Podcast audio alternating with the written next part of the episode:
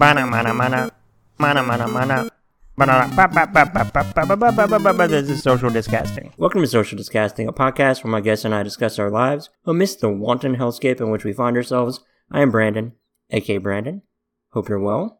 My guest is an actor, comedian, writer, and producer who's appeared in a wide swath of things, including, but not limited to, Happy Endings, The Mindy Project, The President Show, and Sonic the Hedgehog, along with being the current co-host of the great podcast Balls Sometimes Lie, and the one-time host of The Late Late Show, which is one of my favorite pieces of TV. It's amazing. Please welcome Adam Pally. Welcome. Thank you. It was such a nice intro. I really, uh, I really enjoy being referenced as a one-time host of the Late Show because I think that that's actually quite literal. I hosted it one time. Yeah, I didn't watch it like live, but I watched it when it was on the internet because this was like January 2015. It's amazing, and I return to it at least once a year because I think it's just a, I think it's eminently watchable and so endearing and delightful. I love it. That's very sweet. of you. Thank you, Brandon. Well, okay, Or I should wanna I call what- you? Is it Brandon or Brandon? Yeah, Brandon. No, it's Brandon. B R A N D O N. Brandon? Yes, sir. Br. Okay, because in the intro is AKA Brandon. So just, I just want to make sure I get it right. Are you Brandon or or should I call you Brandon? I am Brandon with an A. Brandon. Fair question. Brandon. Yes. Okay. It's funny to think about that that's the intro I do where we talked about it briefly before. This is the one year to the day that I started doing it and then how like things become part of just the intro and you don't think about what those are anymore. And I'm like, oh yeah, why would anybody think that that's a normal thing to say? What does that constitute exactly? So fair Right. question. Okay, so it's Brandon, not Brandon. It is brand Brandon. Brandon. Yes, but sir. what is it? But what is it not? It is not Brendan and every other name Okay, for that matter. got it. So it's Brandon, AKA Brandon. Yes, sir. Got it, Brandon. Okay, perfect. Anyway, uh, Brian, what I was saying was, um, yeah, no, no, I don't, I don't, I don't remember.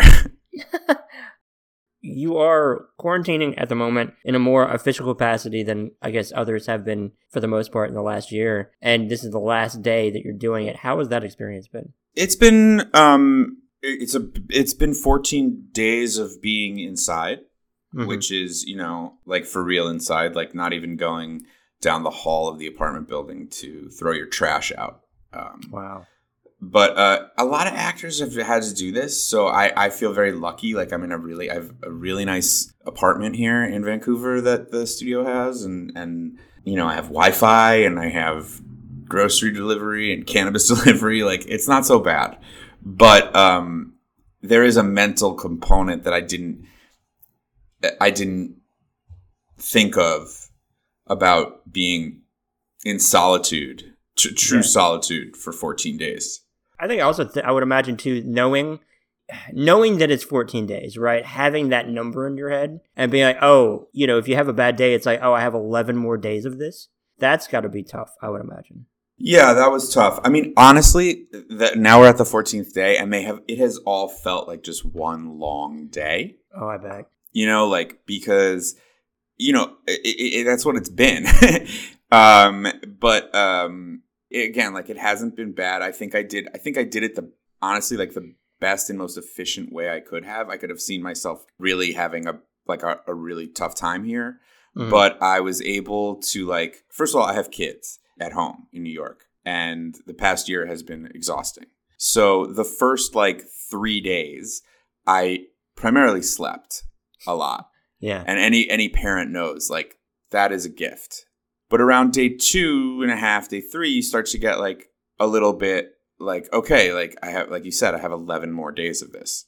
So then I started I gave myself like a pretty intense schedule where I would like exercise with like an app on my phone twice a day in the morning and the afternoon, and then kind of build everything around that. So then I would give myself like two hours at my computer, you know, whatever business things I had to do on Zoom or whatever, then work out again in the afternoon, eat dinner, and watch whatever till I could, you know, stop having anxiety and go to bed.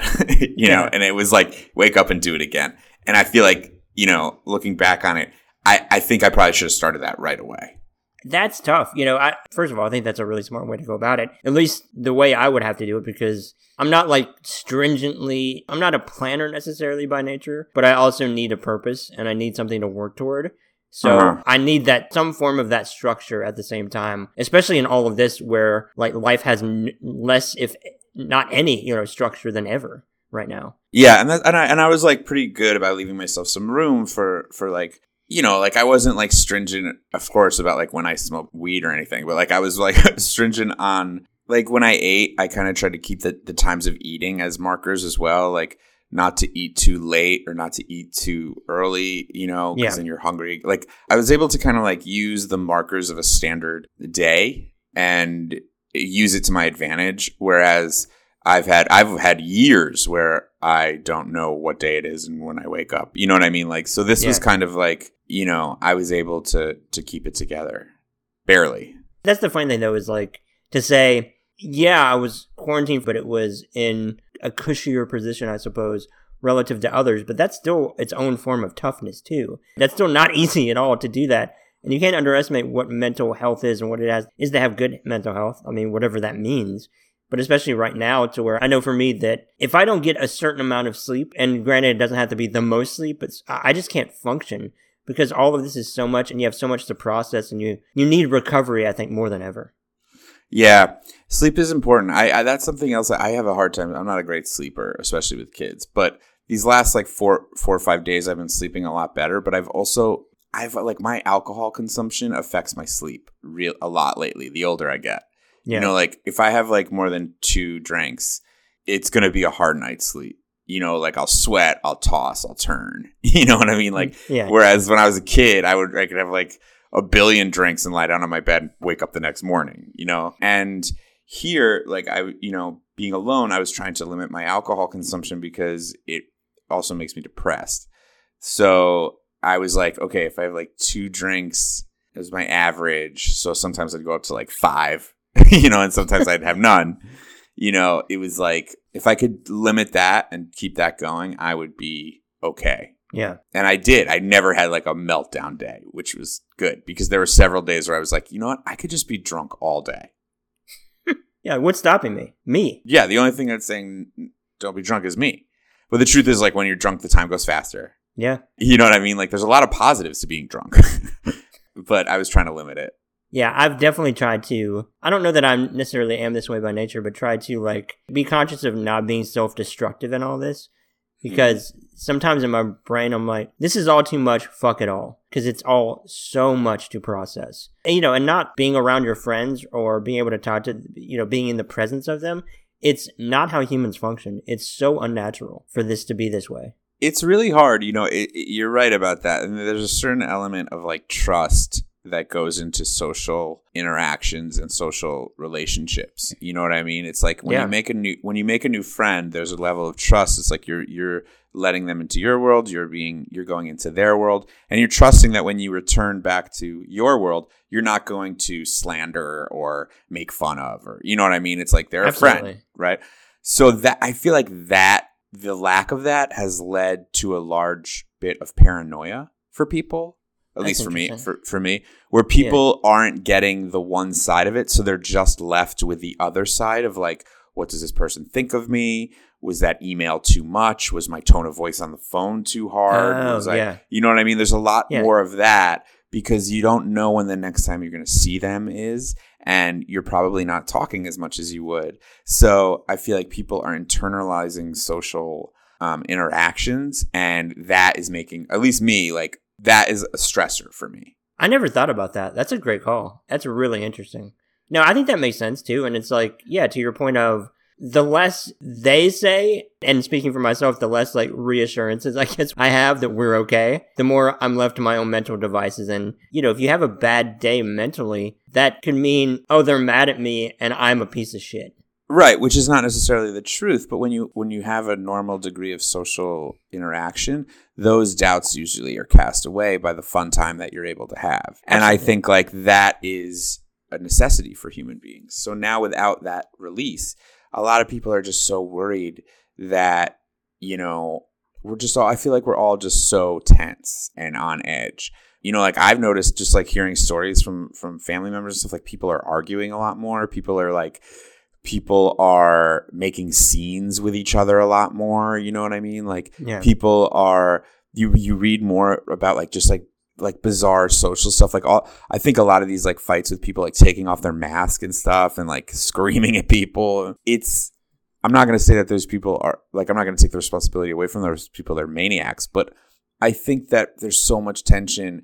People are so like in their own heads and paranoid and creating narratives that don't exist and stuff. It's like without the social interaction of it all, there's no release, and so it's yeah. like every everyone's snake is eating its own tail. You know, I think that makes complete sense, and I think a certain percentage of it too is, especially with like the the rage and the mass stuff. I think uh, I think a certain percentage of it too is that a people have lost the illusion of control and it, they cannot handle that, so they're acting out in these more fucking absurd, ridiculous ways, but still acting out nonetheless. And I also think that people for the last year plus now have had to deal with things that they've been avoiding for so long. And if you don't have that mental infrastructure in place because you haven't necessarily dealt with that, then I can't imagine having that experience under any circumstances, let alone one in which we have this specter of death looming over us more than ever. Is that what you mean when you say things that we haven't confronted? Yes. So, like, for you, you're saying, like, this whole thing has put death in the forefront of your mind. And before this, you were slightly carefree. I wasn't ever carefree, but it is something that you don't have the obligation of, or you don't have the the ability to ignore it if you wanted to. I don't think. At least I. can Excuse me. I'm just getting up to to make some coffee, but keep talking. I'm on wireless okay. headphones. Okay. Yeah. No. I just think that it's it's more difficult than ever to ignore it if you wanted to take that that route. I suppose. But for me, it's just there, which is fair. I think it's a the right thought to have, honestly, because I don't think it's a bad thing to think about a natural part of life.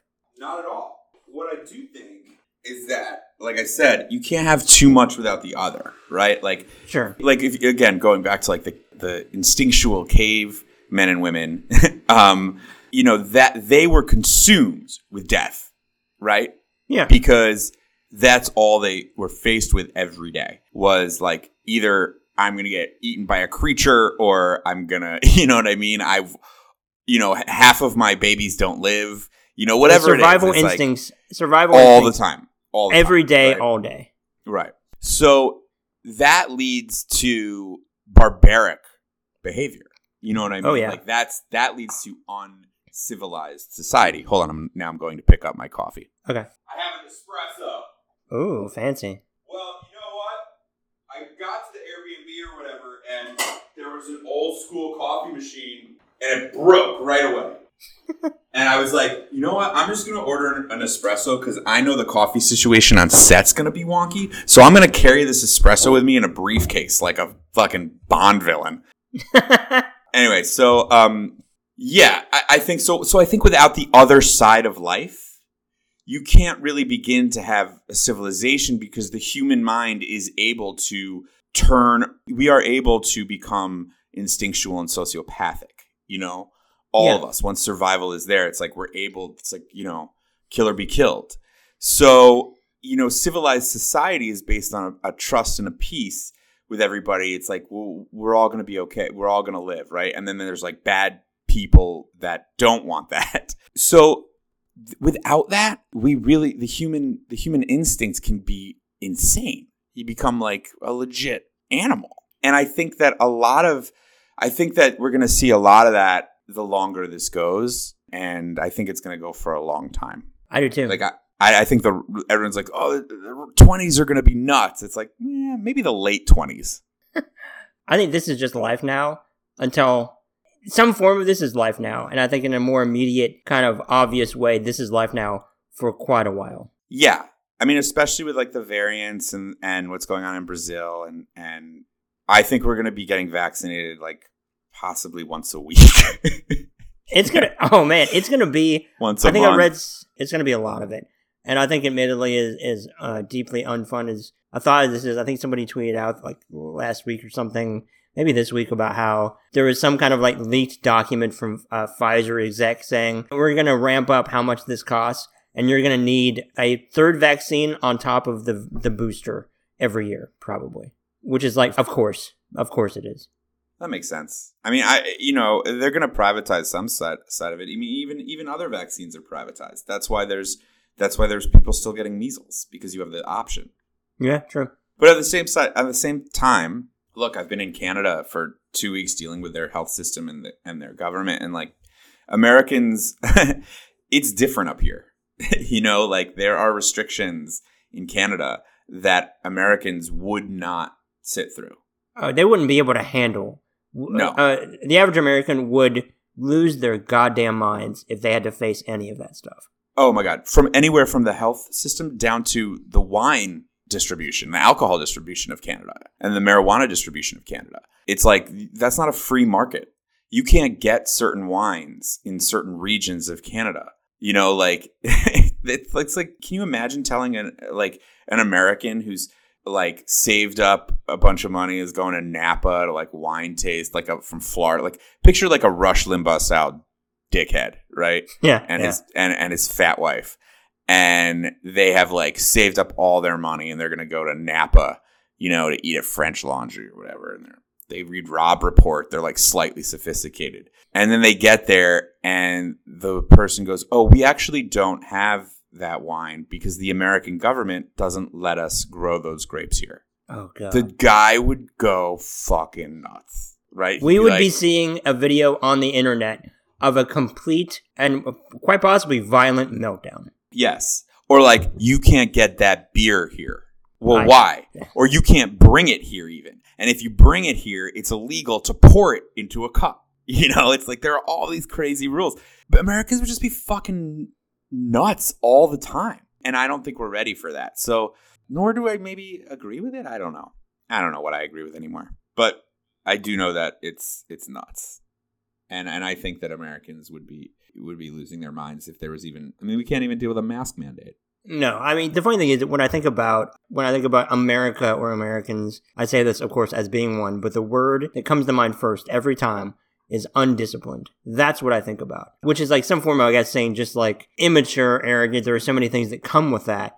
But I mean something like any kind of mass mandate or something, people can't stand to be told what to do. Yeah, I think the I think a word that I would use is entitled. Ooh, You that's know, better. The average Yeah. American, the average American is entitled.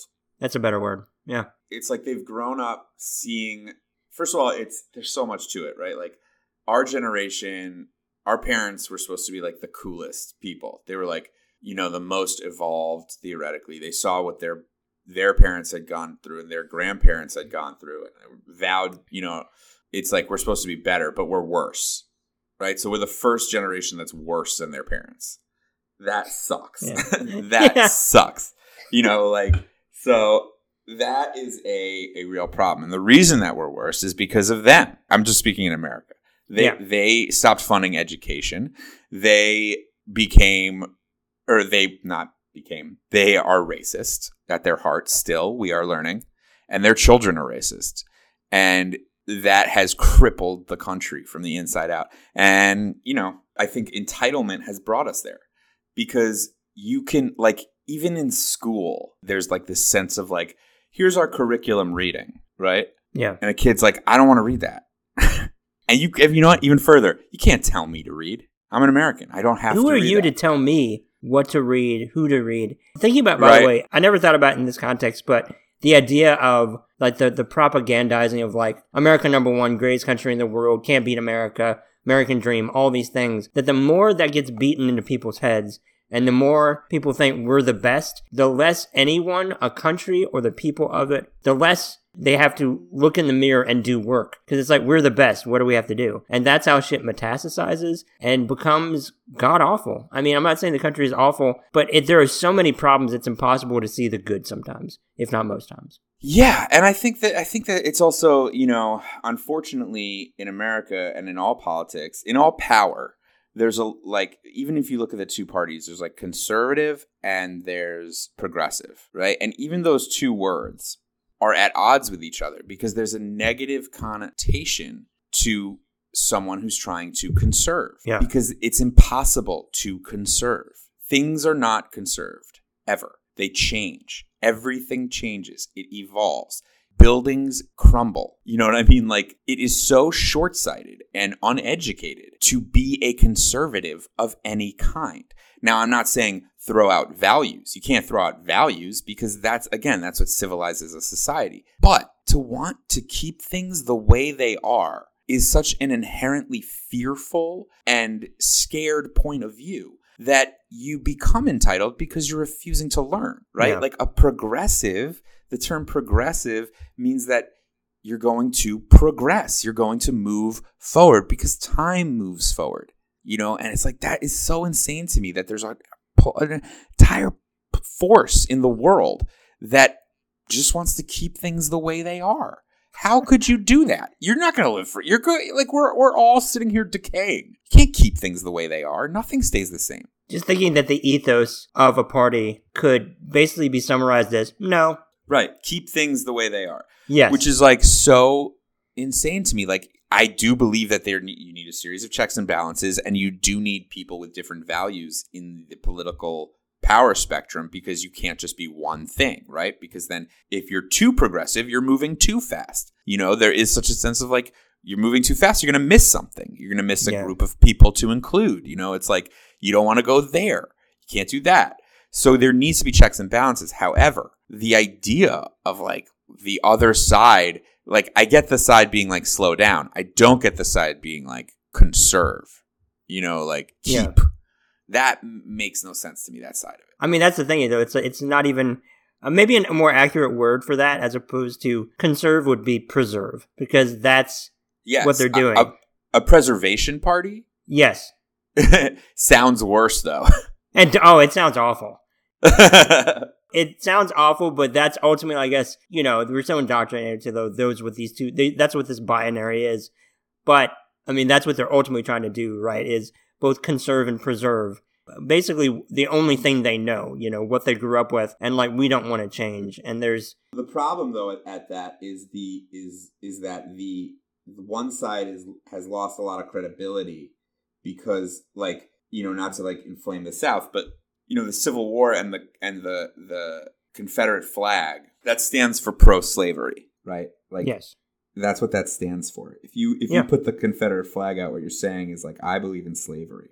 you know, at the very least, I believe in a different value system, and like that is you lose credibility when that's the side you're trying to conserve. It's it it's doesn't. just it's it doesn't make the point they're intending at the very least. it's just impossible to get over. It's it's Yeah. because that's not the conservation.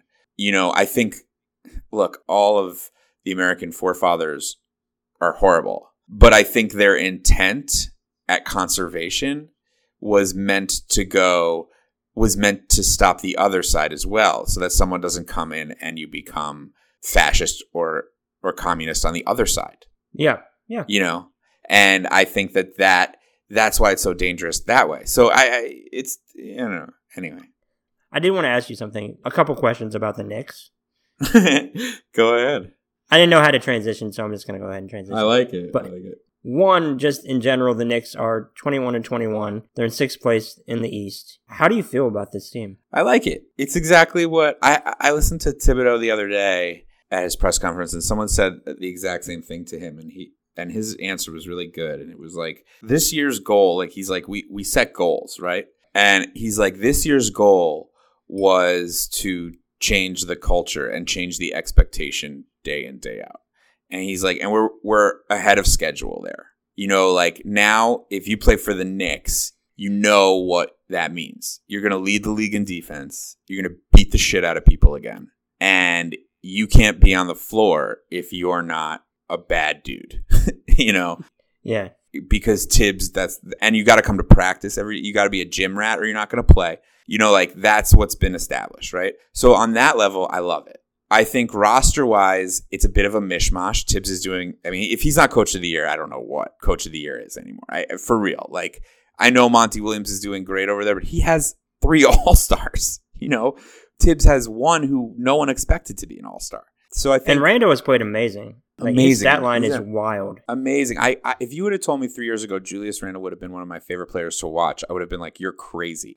Yeah. But he is, and and because he's he reminds me, Julius Randle is a quicker, more complete at this point in his career. Larry Johnson. That's who he is. Oh, And it's- interesting. It's such a refreshing leader. On that level, RJ is coming right along behind him and and is be, getting a rep in the league. I mean, Jimmy Butler said the other night he's one of his favorite young players.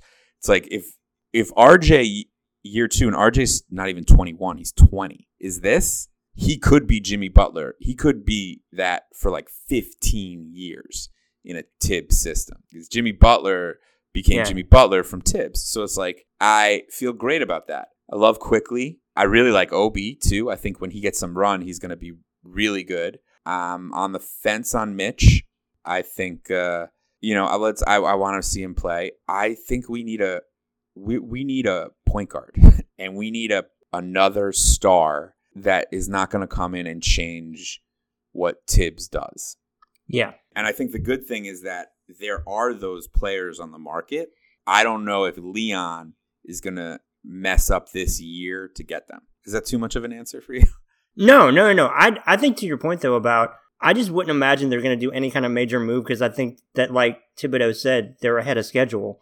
So the degree by which they've had success is a complete win based on their expectations and what they hoped. They've established the culture and players are very much buying in. I think they're looking toward they're looking at this year obviously, but I think they're also looking toward down the line and they have a really they have a really talented young core of players, I think. Yeah. Like, all right, that being said, right? Victor Oladipo, right, is one name that I really like because he's 27. He's only one year older than Randle. Yeah. And everyone's like, well, you the Rockets want so much, the Rockets want so much, the Rockets want so much. Yeah, but wa- watch his value closer to the deadline, right? Like, if you can get Oladipo for like a second round pick and Kevin Knox, Why wouldn't you do that? why wouldn't you do that? You know? Yeah. Like, if you could get Oladipo for a second round pick and Nerlens Noel and Kevin Knox, why wouldn't you do that? You know, like he's on an expiring deal. If it doesn't work out, you get set back. But if it does work out, you get like a former defensive player of the year candidate. You get a dog, like a real vetted NBA all star who, like, you know, is a kind of a perfect complement to Julius Randle. So, like, for him, I'm in on that price. I don't want to give up either of my first round picks this year. I think to your point, it's like if you get somebody who can be a value add to your team without having to leverage your future, that's a whole other thing as opposed to, you know, like going all in on a player for this year. That's a vast difference. Well, like Bradley Beal. I mean, look at his Like- stats. Good lord. Yeah, but but like to that level, like you know, what would you trade for a Bradley Beal? Would you trade your first two your your pick this year and Dallas's? You would have to give up so much to get Bradley Beal. And I get need- why you would. You would need two lot those two lottery picks. You would probably need Mitch, and you would probably need Frank in that deal. I would do that deal. I mean, well, when he said Frank Nicotella, I mean, yeah, I don't think anybody would have a problem with that, seemingly.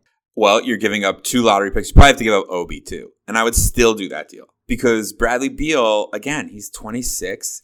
He's averaging 35 points per game. Him and Randle, that's it's like almost too perfect the way Randle passes the ball. It's like I don't know. I mean, I, I- don't know. Why why not? What's the I think that that at this point you set up like like I don't know how windows open and close. For me, I'm like, let's do it. Let's do it. Like the, for for a guy like that. Well, I think to your point about like something could be said for knowing what you have in a player who is proven, as opposed to it is statistically seemingly very easy to whiff on draft picks, like an absolute yeah. crapshoot. Look at the Knicks roster.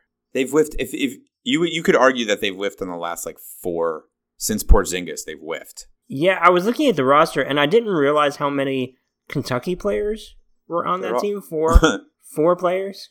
more. I'm more? seeing. F- there's four that I'm seeing. I'm seeing Knox, Julius, Knox, Julius Derrick, Randle, Derrick Rose. Derrick Rose is Memphis. That's Oh, Calipari. Memphis. He's, Sorry. he's Calipari though, so same difference. Okay, so right.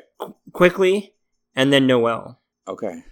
Oh, I thought it was more. Um, this is what ESPN has. There are like two Duke, two North Carolina, four Kentucky.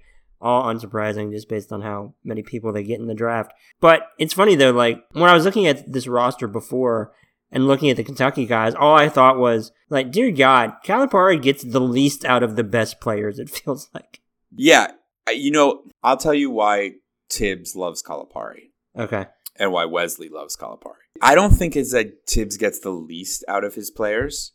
I was talking I about think- Calipari. I mean, that's what I mean. I don't think that's that Calipari gets the least out of his players. Okay. I think Calipari runs an NBA system and an NBA program. And when you look at how many of his players have stuck around the league, similar mm-hmm. to Duke or Krzyzewski and what's going on there, that I think it's more about work ethic than it is about result. And so he runs that system like a pro system. They have to watch film. You know what I mean? They have the res- all the resources that an NBA team could ever want. And then he runs it like an NBA team. And they deal with fans and they deal with all this and they deal with discipline and they deal with getting in shape you know what I mean? And Calipari knows that he is a system to the NBA if he gets the best players. So he needs to treat the best players so that he gets the best result at the next level. You know, it's like it's kind of yeah. like a handshake deal. That's interesting. And so I think that that's why they love those big programs and those big coaches, Tom Izzo, you know, like they're great coaches, but I think it's also their system is not really about getting the most like well-rounded kid graduated. You know? well, that's true. Yeah, yeah, yeah. It's about getting an adult basketball player. I never thought about it like that, and that does make sense. And I guess part of my basis for obviously getting the least is deeply unfair on my part, but getting not as much out of them, I guess my basis was that it feels like so many Kentucky players, at least relative to other bigger schools, are like people that are like gems in the draft that they get later, and you go back and think like three years later, looking at like redrafts and lists like that, and they're like, oh, this Kentucky player should have gone higher. But look who he was playing behind. They're yeah. all playing behind all stars. Like Quickley, right. Quickley, in a lot of ways, was playing behind Maxey at Kentucky. You know, Quickley's a point guard. He's a six three point guard and with a shooting guard mentality. He's Gilbert Arenas to me. That's who he's going to be like. And they've like almost the exact same games. He has to play shooting guard because they have Maxey who is a more talented ball handler and distributor. So it's like you have to look at it that way as well. Like, yeah, if Shai Gilgeous-Alexander as a freshman was on Wichita State, yeah, he averaged 45 points a game and, you know, they would have yeah. upset a team in the tourney. But he's playing on the same team as friggin' is like Anthony Davis or whatever, you know? Like, yeah, fair enough. Those systems are so stacked with talent and again, like, yeah, it's about winning NCAA championships. And to win NCAA championships and NBA championships, you need the best players. So, in order to get the best players, you got to run your program like an NBA program. And that is why the head coaches in the NBA tend to draft those players because they know, and why those players tend to stick around the league longer is because they know what they're getting into. Yeah, because they get prepped for that earlier, earlier right. and earlier. Yeah. Right? Like, I feel like this is how the NBA does their mental evaluations. But, like, when for a head coach is way more valuable. Like, let's say you have two players, right? You have a player like Quickley, who was the starting shooting guard at Kentucky, but was not the star because there were two other better players on the team. Yeah. But was the starting shooting guard at Kentucky under John Calipari. Or you have a lesser known player like a I'm trying to think of like all right, like a Dante Exum, right? Who's a foreign a foreign player who was the star of his junior league team and averaged like a triple double or whatever in Australia. A team like the Knicks and Thibodeau goes, okay, they're both available at the same number in the draft. I'm going to take the kid that when he makes a mistake, I can adjust because I know he's been adjusted in a similar style than the kid who averaged a triple double in Europe. And as soon as I tell him, hey, you got to be down on the block, he goes, You don't tell me to be down the block. You know, I averaged 36 in college. College coaches don't want that. And high, I, and pro coaches don't want. They want the guy who's going to come in and fit the system that they're trying to do. And and and Thibodeau has a real system. I suppose, yeah, part of the draft process is answering as many uncertainties as possible. And that, at least comparatively, is one way to ensure that, oh, well, we know what kind of player a Kentucky player will be, at least from a preparation and professionalism standpoint. I think that's way more valued. No, and I think that makes complete sense. Who is the most beloved current Knick? Tough. Quickley. Okay. Quickley is the most beloved. Sure. People love Julius. People fall in love with a new thing. And Quickley from the moment he got here, and his story, and his floater, and his game is so tough. And his defense, he, he's a just a great defender and the leader of the when he's on there. If you heard Thibodeau say he talks the most, I think he's going to be a Knick for a long time. I think that he's got the city like ready to go. Well, that's exciting. Yeah. This is something I was always curious about. I know that, like in LA, the Lakers Clippers relationship is like, oh, well, this is a Lakers town. It doesn't matter how good the Clippers are. It doesn't matter. This is a Lakers uh-huh. town through and through. In New York, with Nets versus Knicks, is that just always going to be no. a Knicks town, or is it is it possible like it could be taken over by the Nets? Oh, it, I think it's already happened. Okay. I mean, look at that team. That team's going to win the championship this year. There's going to be a, a parade down Atlantic this year that is going to be so enormous and so huge for Brooklyn. It's awesome. I'm so psyched on the Nets. I think it's great. I don't root for them. They're not my team.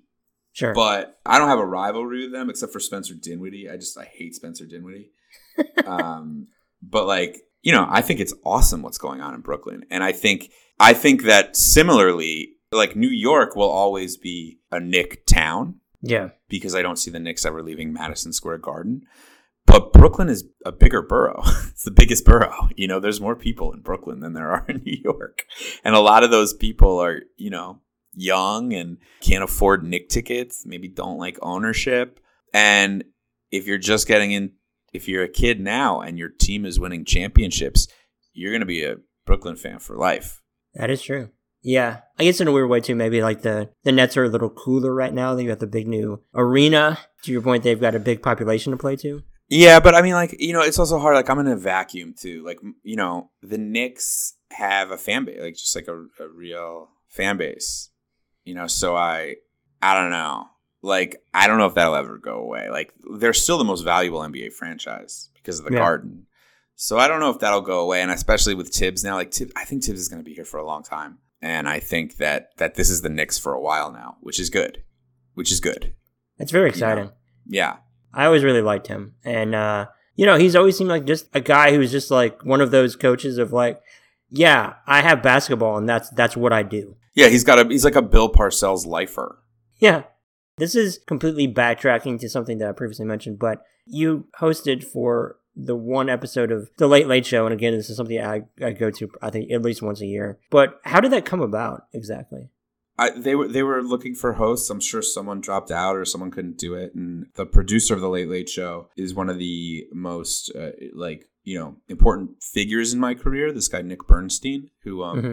was in charge of NBC Late Night with the great Rick Ludwin, and he was in charge of hiring people for Saturday Night Live. And um, he saw my like some of my stuff when I was like 23, 24. Mm-hmm and was kind of like grooming me to do something at the network who's really helping me out. I don't know, you know, I don't think it was SNL was not for me because they had a bunch of people that fit my type at the time.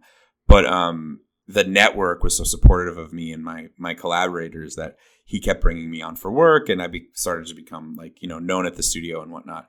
And then a couple years later I started working on happy endings and so I always he was so important in my career, and he is the executive producer of the Late Late Show still to this day, Nick Bernstein. And so they had an opening, and he called me and said, "This is going to be weird, and I know I'm going to get fired for it, but would you would you want to host the last one?" Yeah. And I was like, "Yep, I absolutely do." And he's like, "Great, you have no budget. You have to get yourself to New York. We can't help you with anything. We can't hire writers. We can't hire editors." But your musical guest is Death Cab for Cutie. So have a good day. I was like, all right that's what I had, and then that's what happened. That's amazing. And then on top of that, you had to compete with a blizzard. Yes, there was a horrible blizzard. Um, I lost all my guests, but it was all. But like I could tell early on that that's the way it was going, and and it worked. I think it worked great. And Martellus Bennett was a real delight. he was great. He's the best. He's the best. And that's again, that's all Nick Bernstein. He knew who to book, even as guests were dropping out because they couldn't get to the studio, and and you know it's very COVID friendly that show as well. Looking back, but you know that's all Nick Bernstein. Well, from a casting standpoint, he did a hell of a job between Beth Stern, Eric Andre, Martellus Bennett. Eric did me a solid. That's my boy. He uh, he came through, and he was on his way to the airport, and he came through for me, and I, I, I am indebted to him to this day. And uh, Beth was just it was just really nice of her to do that, and Martellus same thing. It was Super Bowl weekend, so like a lot of the the um, and we were on CBS, which I think had the game. So a lot of the uh, the celebrities were were in the same place, so it made it a Ah. little it made it a little easier. It turned out it's so great. And, you know, Ben Schwartz being your, your co host across the room in a very, like you said, very COVID centric setup. It worked out Very very yeah, it well. was kind very of like prophetic. We really yes. I I you know I just hope no one blames COVID on that episode of television. I don't know why they would, but I don't know. You never know. But even the, uh, I mean, just the ending point of catching, and I, I know it was mentioned by Ben Schwartz that it was one take, catching of the pencil or the pen. That was a hell. That was like that was a perfect ending. Landed the dismount. and you want to know something? I did it twice. Oh, I did it oh, no. twice because the first time we did it, they were like, "Holy shit, we caught it!" And they're like, "Do we get it on every angle? Did we get it on every angle?" Like we missed it on this one, this wide shot. It's like, "Well, I'll do it again." Ben was like, "No, you won't." I was like, "I'll do it again right now." And then we did it, and I did it again. Honestly, that's even more impressive than the first take to be able to Yeah. duplicate that. I know, I know. Well done. Thank you. I don't want to take up too- too much more of your time. I know we're already gone over what I had promised the amount would be, but what all, if anything, do you want to point people toward? I know you've got your podcast, Ball Sometimes Lie, which is great. Oh, Um, thank you. Anything else? Um, n- no, not really. I mean, I appreciate anybody who likes my stuff, and and you know, um, hopefully next year will be better for everybody. Agreed. Yes, that's a great way to end this. Great sentiment. Thank you again for doing this. This was great. Oh, thank you again for having me. Yeah, abs- of course. Absolutely. Thank you all for listening. Please take care. Please wear a mask or seven. Stay safe. Lead with empathy. Uh, be kind to yourself. Bye.